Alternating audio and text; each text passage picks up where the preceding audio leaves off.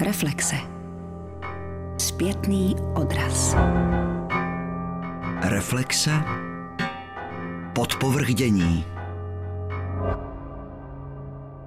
Dobrý den. U nabídky knih, které umí zpomalit unikající čas, přenést člověka do fantastických zemí bez služeb cestovní kanceláře, případně otevřít nesmírné prostory vzdělání a poučení, vás vítá Milena M. Marešová. Ze studie Václava Vaňka nazvané Český literární lunatismus cituji. Se vznikem novodobé české literatury se samotným počátkem 19. století začíná být nově tematizována noc jako romantický časoprostor přeplněný tajemstvím. Noc ale probouzí i starý instinktivní strach ze skrytého nebezpečí a obtížná orientace ve tmách pocit úzkosti ještě umocňuje. V takových chvílích obracel člověk pohled vzhůru k nočnímu nebi, odkud k němu přicházelo světlo hvězd a měsíce.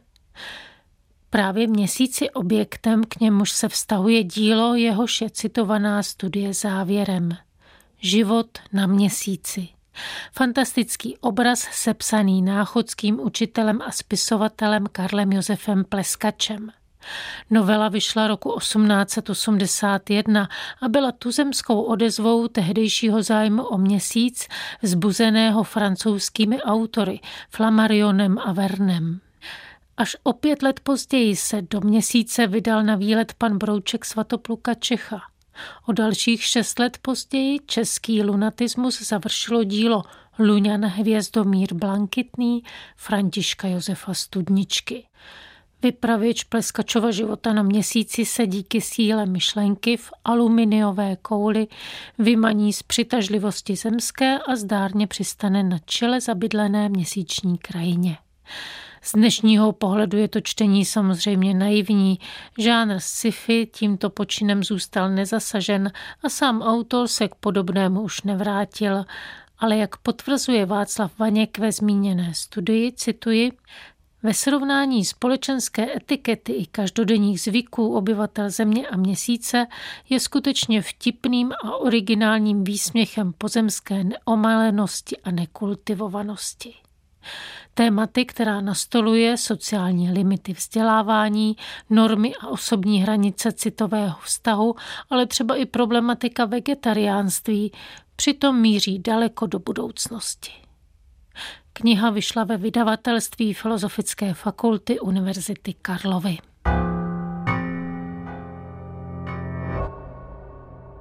Jak píše regionální autor, jak katolický romanopisec na protestantském jihu, jak se literatura vyučuje, co je cílem beletrie, to jsou témata studií i přednášek Flannery O'Connorové, americké ženské autorky, chovatelky pávů, kterým je věnována první kapitola v knize Tajemství a mravy.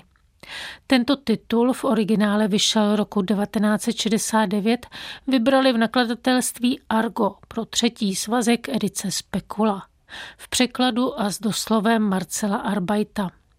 A ten v závěru své studie Flannery O'Connorová a její smíření víry s uměním osvětluje aktuálnost díla. Cituji.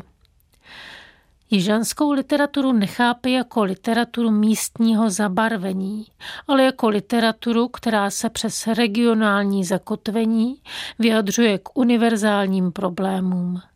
Za tyto názory si vysloužila občasná obvinění z jižanského elitismu. Kvalita jižanské literatury, která je nepřehlednutelná i v 21. století, jí však dává za pravdu.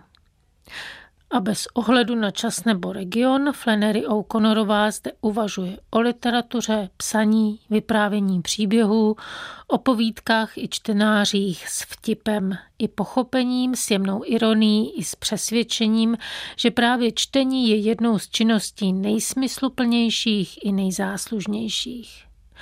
Cituji ze stati Psaní povídek. Povídka není k ničemu, pokud úspěšně neodolá převyprávění vlastními slovy. Pokud vám nezůstane v hlavě a nešíří se v ní. V ideálním případě rozebíráte dílo pro radost, ale stejně tak je pravda, že abyste ho dokázali náležitě posoudit, Měli byste cítit radost už při jeho čtení. Myslím si, že nejlepší důvod, proč byste měli poslouchat, jak vám někdo čte povídku, je ten, že vám to prostě působí radost.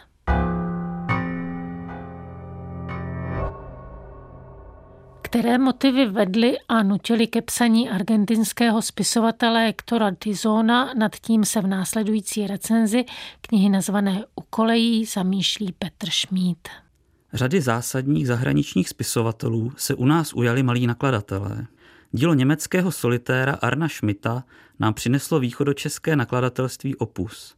V kontextu argentinské literatury osamocené dílo Antonia di Benedetta za pražské Rubato. Podobně vzalo pod svá křídla nakladatelství Runa většinu díla dalšího výjimečného Argentince Ektora Tizona. S Di Benedettem tvoří mezi argentinskými spisovateli zajímavou dvojici – jen těžko u nich hledat náznaky populárních žánrů jako magický realismus a literární fantastika. Oba byli v rodné Argentině oceněni teprve v pozdním období života. Do té doby ležely jejich romány nepovšimnuty několik dekád na knižních pultech. Oba také zůstali věrní provincii a popřeli poučku, že v Argentině se spisovatel mimo Buenos Aires nemůže prosadit. V neposlední řadě je pak pojila zkušenost exilu.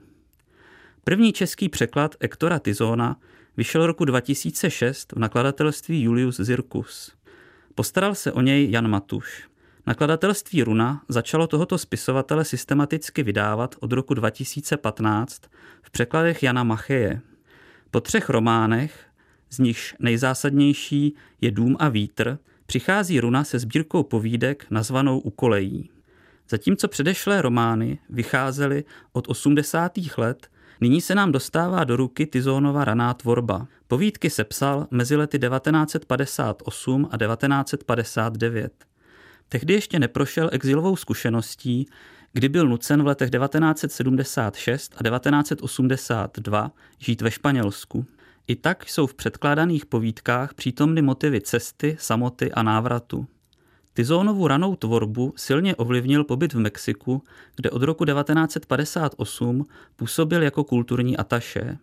Seznámil se zde mimo jiné se spisovatelem Juanem Rulfem, autorem, kterého Španěl Enrique Villa Matas zařadil mezi mlčící spisovatele ve své celosvětově úspěšné knize Bartleby a spol a který se mezi světově proslulé prozaiky zařadil kratičkou novelou Pedro Páramo, jež byla jedním z inspiračních zdrojů Gabriela Garcia Markéze při psaní Sta roků samoty.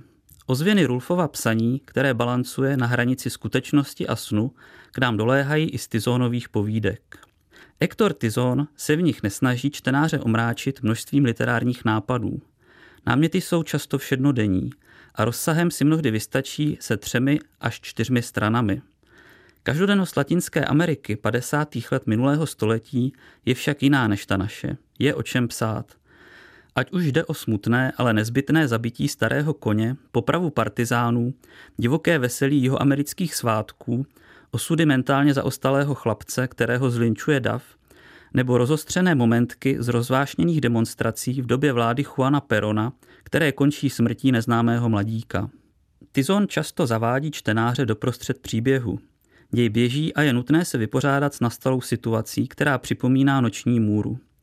Násilí a zlo, přítomné v lidech, bylo tématem řady Tizónových knih. Za všechny zmiňme román Starý voják, v kterém je hlavní hrdina nucen sepisovat vzpomínky důstojníka Frankovy armády, plné vražd a krutostí. Zlo však probublává i v jeho povídkách, nejen tam, kde se zabíjí, ale i při nespoutaném karnevalovém veselí.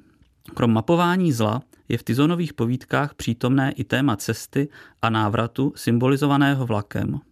V těchto raných povídkách je ještě cesta příslibem. V pozdějších novelách, poznamenaných exilovým prožitkem, jde spíš o návrat. A to návrat, který není možný. Můžeme se vrátit na staré místo, ale změny, které proběhly v době naší nepřítomnosti, činí celistvý návrat nemožný. V edičním plánu slibuje nakladatelství Runa ještě jednu položku z Tizónovy bibliografie. Její román Straserova žena z roku 1997. Tizónovo dílo je ještě mnohem rozsáhlejší.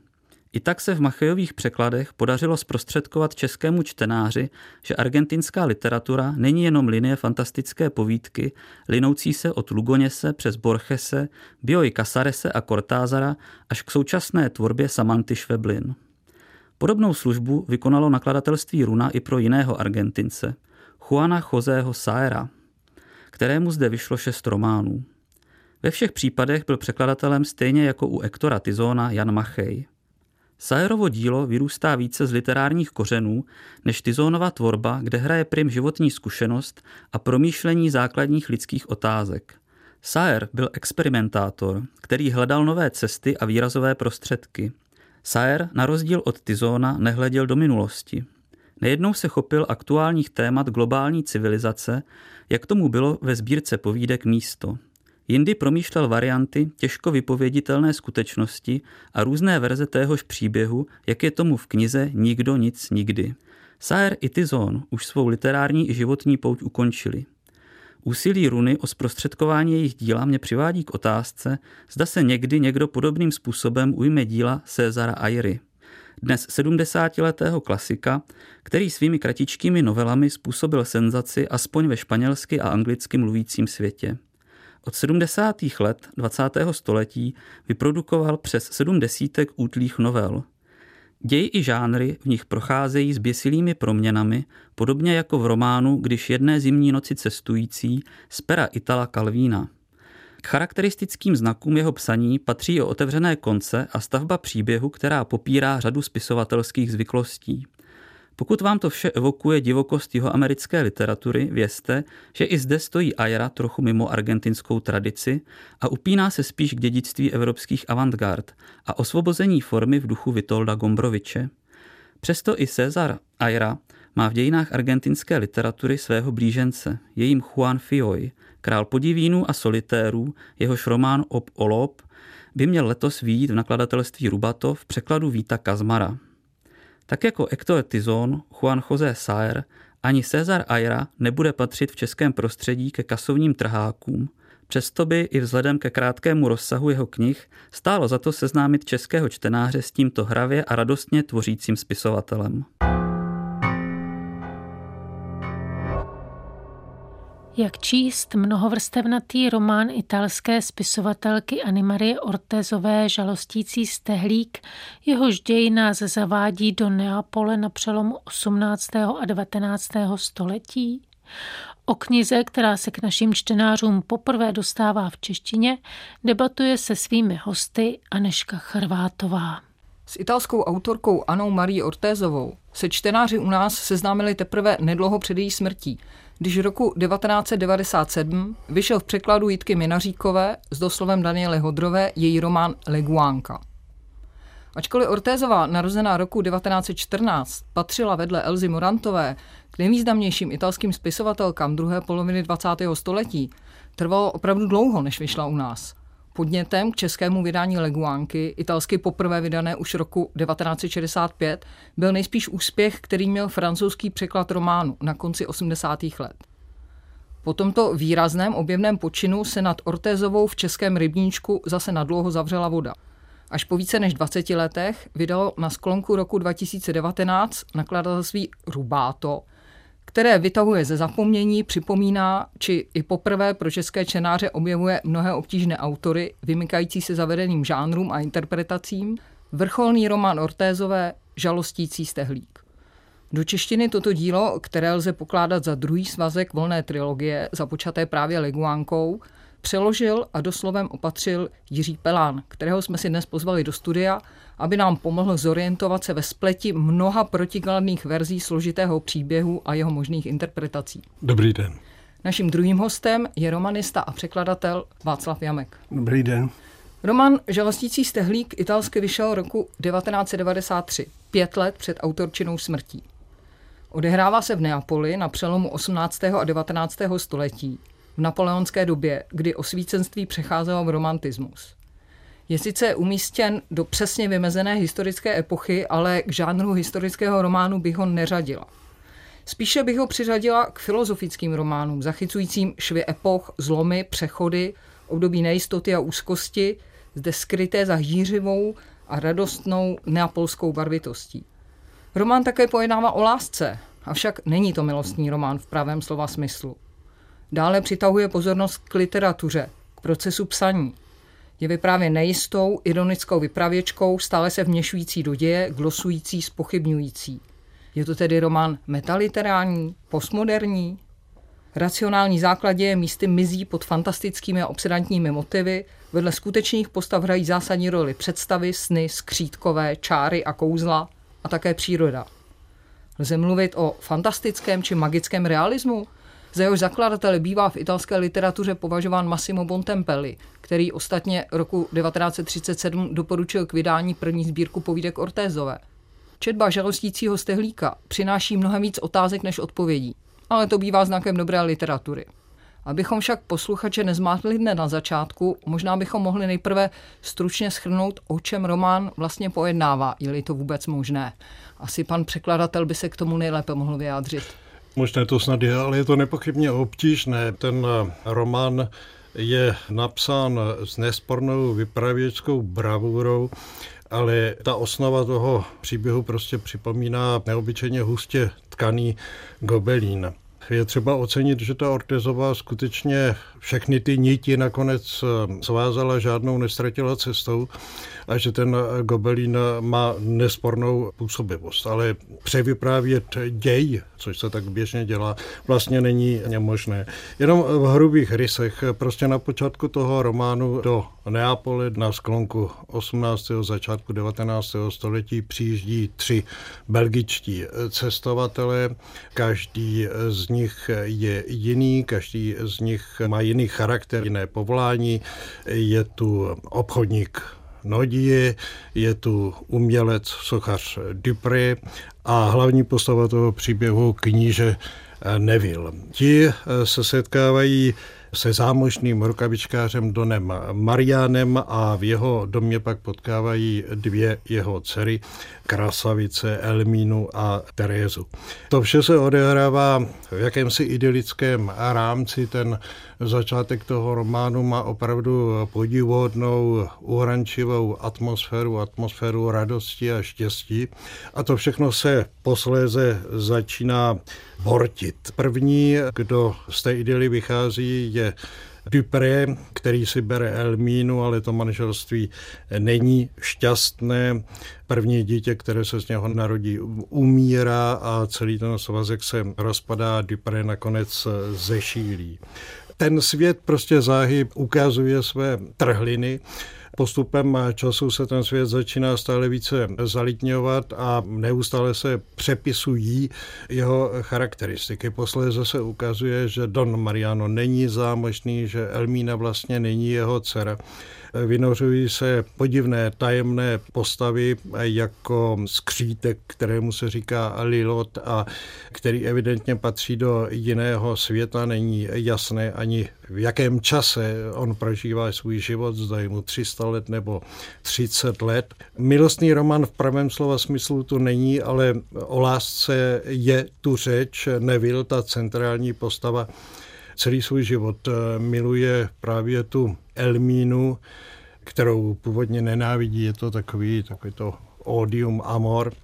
V tom románě se pak vynoří ještě jedno jméno a ještě jedna figura, to je ten titulní stehlík, což je dosti obtížně dešifrovatelný symbol, který nicméně v tom románě, jak říkám, sehrává dosti zásadní roli.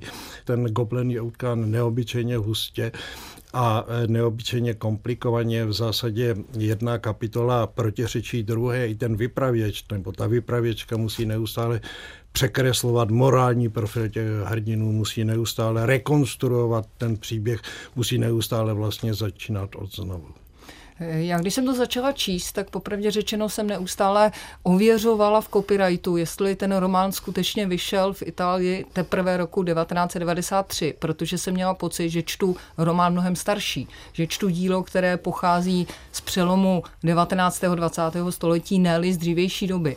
A až postupně, jak do toho zdánlivě historického vyprávění začínají vynikat ty fantastické, nadpřirozené, magické elementy, tak mě to teprve začalo mnohem více zajímat a poutat.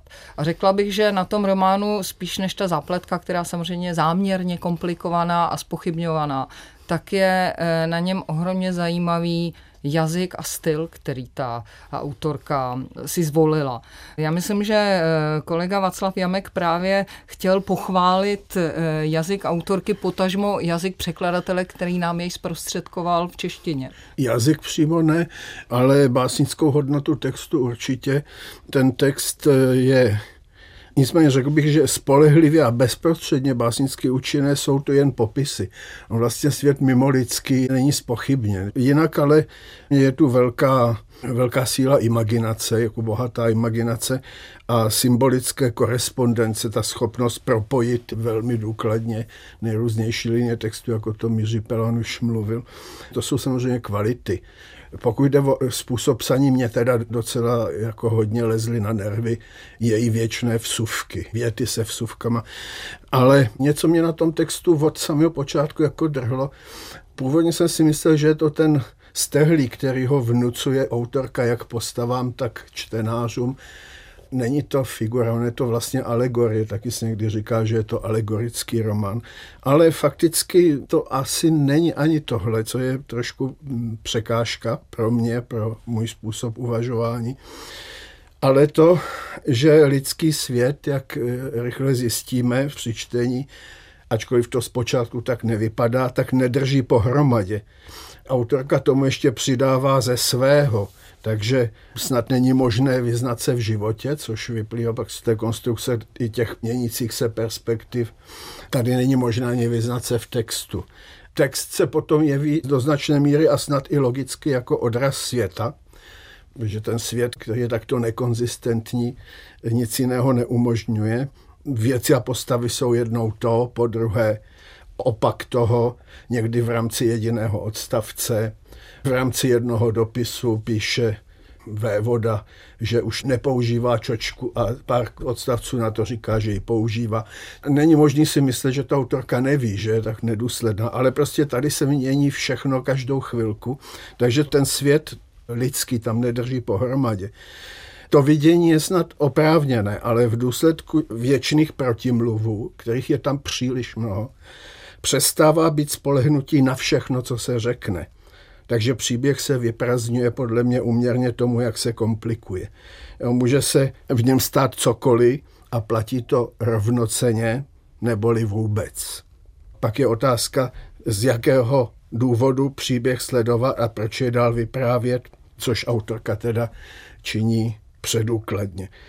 Autorka ve svém textu, v němž se ozývá také jako hlas vypravěče, připomíná tu osobu, se kterou není možná závazná domluva protože často neplatí ani to, co napsala sama za sebe o pár stránek dřív. Možná, možná dáme prostor trošku překladateli. Já už jsem měl jenom pár slov, jo, tak. abych dospěl k nějakému závěru. Jo, takže jsem chtěl jenom říct, že za těchto podmínek je nadlidský úkol jako to vyprávění vůbec někam vést a také velké umění, čili to svědčí jak proti autorce, tak pro ní. Ona svět vidí takto, text tomu odpovídá, ale pro čtení je to někdy neúnosné. Ona z toho pak v následném vývoji toho textu plyne stále větší surrealizace textu.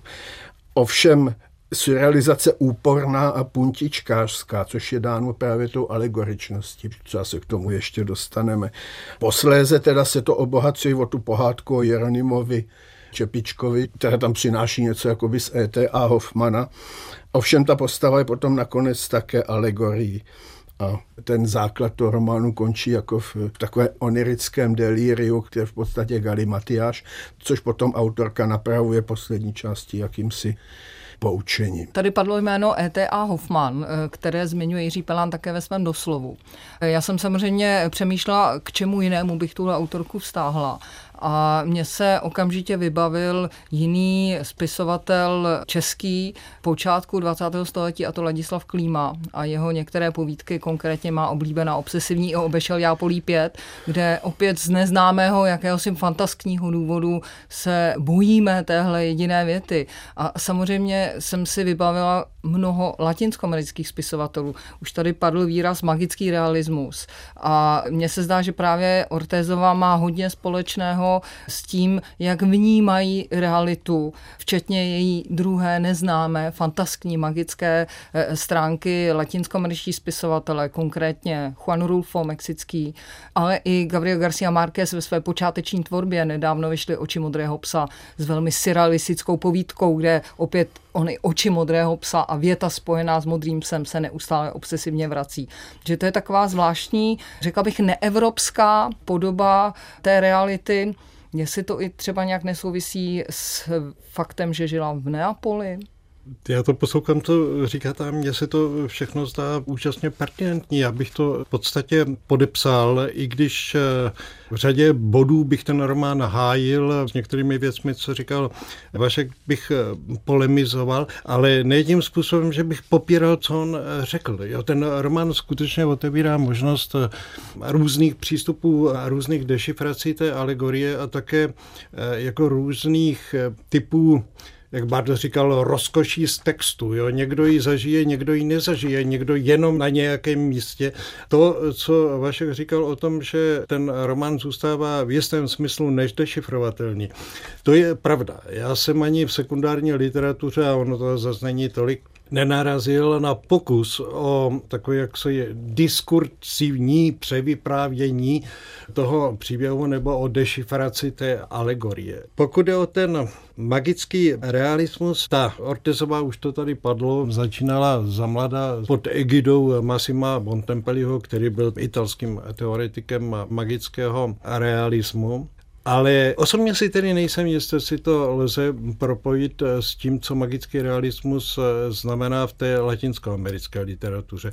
V té Itálii šlo o to navrhnout jakousi italskou verzi osvobození imaginace a zapojení podvědomí, tedy o italskou verzi toho, co v podstatě nabízel francouzský surrealismus. Ta surrealistická inspirace je tam docela zřejmá. Nějaká vazba na tu Latinskou Ameriku přes tu Neapol tam může být. Neapol je opravdu svět sám pro sebe. Leopardi tvrdil, že už je to Afrika. Jo. Ona skutečně z tohohle vychází a v jistém smyslu naznačuje, že ten svět, který rekonstruuje, je opravdu autenticky neapolský, že roste prostě z nějakého základu, který je kulturně historický a který není jenom formální. Já jsem chtěl se vrátit k prostým věcem, které se týkají toho románu konkrétně. Mně přijde, že pokud bychom chtěli najít něco jednotného, co ten román sjednocuje, tak podle mě je to v podstatě neuskutečněný milostný vztah mezi tím hlavním hrdinou Ingmarem Nevillem a tou v celku nesympatickou a velmi podivně charakterizovanou Elmínou, která vlastně nezíská nějakou definitivní podobu. A to ve světě, který je politické aspekty, o těch se tam občas myhne zmínka, on je rozbíjený ten svět, čili to rozbítí, ono mě to občas připomínalo, i když v úplně jiné poetice, Kloda Simona, který rozbil jaksi narrativní strukturu textu jiným způsobem, ale taky, aby ukázal, že svět, o kterém mluví, je rozbitý. Ale nicméně tady mně přijde, že je celkem zjevný, že tam je určitý příběh, který je vlastně nevyslovený a to je ten možný a neuskutečný milostný vztah. Potom asi by bylo dobré mluvit trochu o tom Stehlíkovi, co tam vlastně dělá, čili ta alegoričnost. To je to možná, co se vám zdálo, že je trochu archaické, jo? Že, to, že, to, že to patří do jiné doby. Ano, i ten styl mě trošku přišel eh, na začátku archaický a jak říkal kolega eh, Jamek, nesnesitelné vsuvky, já jsem některé ty věty taky četla mnohokrát, než jsem přišla na to, co s čím souvisí, eh, jsou opravdu dlouhé a čtenářsky záměrně nepřístupné, řekla bych. To posouvá do archaičnosti, ale zase třeba je tam řada prvků, které jsou vlastně velmi moderní. To rozbítí světa, samozřejmě rozbítí vyprávění, rozbítí všeho, ale i to, že ta hlavní ženská postava je vykreslená tak nesympaticky. Já bych řekla, že to je rys současné literatury, že v současné literatuře jsou protagonisté ve směs velmi nesympatičtí. Mm-hmm. S mhm. nimi se nedokážeme stotožnit, takže to už to posouvá do modernosti. A ještě, ještě tedy, než zase se můžeme povídat o Stehlíkovi nebo o těch dalších tématech naťuknutých, jsem chtěla zdůraznit, že opravdu co je pro ten román nejzajímavější a myslím, že pro čtenáře nejlepší, je právě ta obraznost, kterou už jsme tady e, několikrát zmínili, ale tím se vracím obloukem zase k té Latinské Americe, jak je název knížky profesorky Houskové Imaginace Latinské Ameriky. Pro Latinskou Ameriku je právě typická hýřivá obraznost a bohatá imaginace. Ale ona, a tady, ta, ona tady... ta obraznost jako při té rozbitosti je potom dost únavná. Ona sice nezapomene vůbec na nic, navíc jako množí figury, až člověk si říká, proč ještě ta další tam přibyla, jako by nestačily ty, co tam už jsou a neodpustí nikomu nic, že jo, to je prostě tak protkaný. A někdy to protkání při té rozbitosti není možná nejlepší postup. Ne? Tak jsou to ty zajímavé motivy na tom gobelínu, které si čtenář třeba vypíše. Já jsem si vypsala spoustu věc, které mi připadaly nádherné a které třeba nemají tak výrazný vztah celku, no ale které taky, my jo. sami o sobě tady Chlad a pícha byly jako dvě staré rozeschlé a němé brány, za nimi však nebyl žádný dům. Za těmi skříženými trámy žil, dýchal jen děsivý prales. No to je nádhera, mohl by to napsat jakýkoliv z mých latinskoamerických oblíbenců. Vy jste se dotkli řady věcí, které všechny jsou pertinentní. Počínaje teda tou úvahou o tom jejím eh, stylu. Ona ten román zasadila do historického rámce. Skutečně to není historický román, ale to, že volila tohle historické pozadí, není samovolné. Jo. Tam skutečně mezi sebou vede dialog jakési osvícenské rácio a ta nová sensibilita, která přichází s romantismem a kdy najednou věci ztrácejí nějakou jednoznačnou kostru. Jo. Ty životy jsou žity na vlastní pěst, že jo, takovým zvláštním způsobem jsou konfrontovány s něčím, co je vychyluje. To by bylo docela komplikované téma. Ale chci říct, že ten styl vychází právě odtud. To je styl, který na jednu stranu je velice klasický. Ty věty jsou velice dlouhé, a skutečně ti Diderotové a ti Volterové uměli tyhle ty věty, jo? ale jí se taky rozpadají. Že? Je to plné vsuvek. Už v tom stylu je zakodováno něco, co s tím příběhem souvisí. Překladatelsky je to tedy nesmírně namáhavé, protože ty věty jsou neobyčejně složité, ale přitom elegantní a transparentní. Což do jisté míry všichni to známe, umožňují opravdu románské jazyky, a ta flektivní čeština s tím, s tím má problém. Ty věty jsou eh, v jistým eh, smyslu diderotovské, jo, ale v jistém smyslu také průstovské. Tam je spoustu evokačního kouzelnictví, ke kterému našel cestu Proust.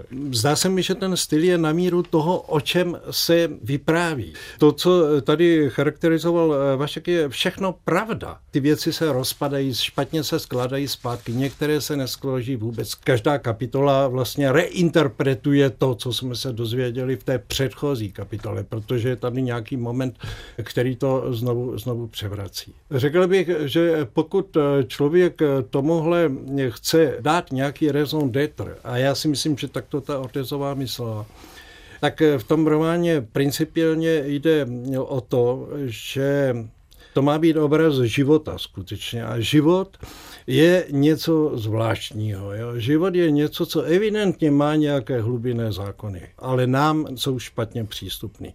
Nám se život jeví spíš jako prout anarchie, do kterého nějakým způsobem také vstupujeme že, a v něm se snažíme nějakým způsobem vyznat.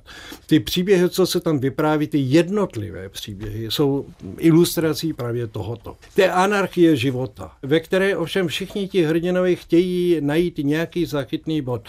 Nejzřetelněji ten Neville. Já si teda taky myslím, že to je svým způsobem velký milostný příběh. Tam doslovu na jednom místě si kladu otázku, na kterou sám nemám jasnou odpověď, doslova náhodou si předtím nepřečetla Flaubertovu citovou výchovu, hmm. což pro mě je jeden z největších románů o lásce, který v literatuře existuje. To její vyprávění prostě má tenhle ten charakter. Tam je ve hře velký cit, patetický cit, o kterém se chvíli mi neví, jestli je to nenávist nebo je to láska. Hmm. Ale je to kostra toho jednoho života. Ale pak je tady ten věčný slavík, čo, který, stehlík, pardon, který se tam pořád objevuje a který nepatří jako do bezprostřední skutečnosti. Ono dokonce podbít text nějakým mytologickým základem, to je možná něco jiného. Tady opravdu jde o symbol, který tam funguje jako ta alegorie. Alegorie funguje jako pojem vlastně. Čili je pak jenom otázka, jak se má ten pojem přečíst a interpretace toho pojmu tam je taky na několika místech.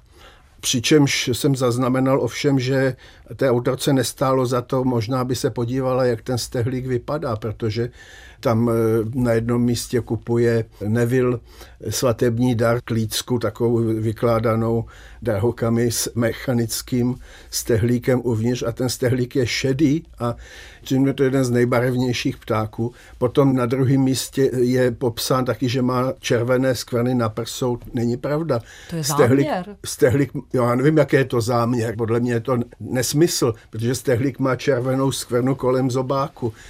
Ano, on je to důležitý kvůli symbolické hodnotě. Já jsem tohle to docela nastudoval. Stehlík je velmi důležitý symbol v náboženství, protože ta červená barva kolem zobáku je krev Kristova. Ono jako se z toho, že stehlík rád vyzobává semínka z bodláku, vytvořila taková legenda, že stehlík při ukřižování přiletěl a vytahoval Kristovi z čela trn, z trnové koruny. A přitom jako ho zalila Kristova krev, takže proto kolem toho zobáku je takhle, takhle zalitej. Většina legend kolem stehlíka je taky spojena nějakým způsobem s utrpením dětí. To je taky docela zajímavé. Což je dost silné no, téma, děti a děti téma. jako no. symboly bolesti a utrpení, což je jako, tam velké že vznik, téma. Ta Ovidius to tak jako nemá, protože to možná předtím vymysleli nějací řekové, ale původ stehlíka je vlastně v proměně zavražděného dítěte, které bylo zavražděné jako pomsta v strašidelném moritátu, který Ovidius v proměnách vypisuje poměrně podrobně, protože tam se všichni proměnili v ptáky. Čili, jak vidíte, tady najednou to kruté zacházení s dětmi, ono to má oporu v téhle mytologii. To já si myslím, že všechny tyhle interpretace tam jsou možné, ale vůbec bych ji nevyčítal, jestli je stehlík šedý nebo má nebo nemá červené no to já bych skvrny. teda vyčítal. to je jako podle když, mě... Když o něčem mluvím, tak mám vědět, jak to ale vypadá. To je záměrně, všechno spochybňuje, tak spochybňuje i to, jak vypadá stehlík. Ne, Může si ho představit nespo, jednou ona tak. přírodu nespochybňuje. Příroda, já bych řekla, že příroda figuruje v té knize jako něco záměrně zlého. Příroda ne, ne, tady... Ne, vůbec ne, to je eh, právě naopak. Ono je to teda mnohem složitější, podle mě. Já to se zájmem poslouchám, mě vůbec teda nenapadlo, že by toho stehlíka bylo možno dát v souvislosti s tou symbolikou, která se dotýká utrpení dětí, když eh, ve no, chvíli, kdy to vyslovíš, tak, za to, to jako tak by to člověk je. vážně teda měl vzít v potaz.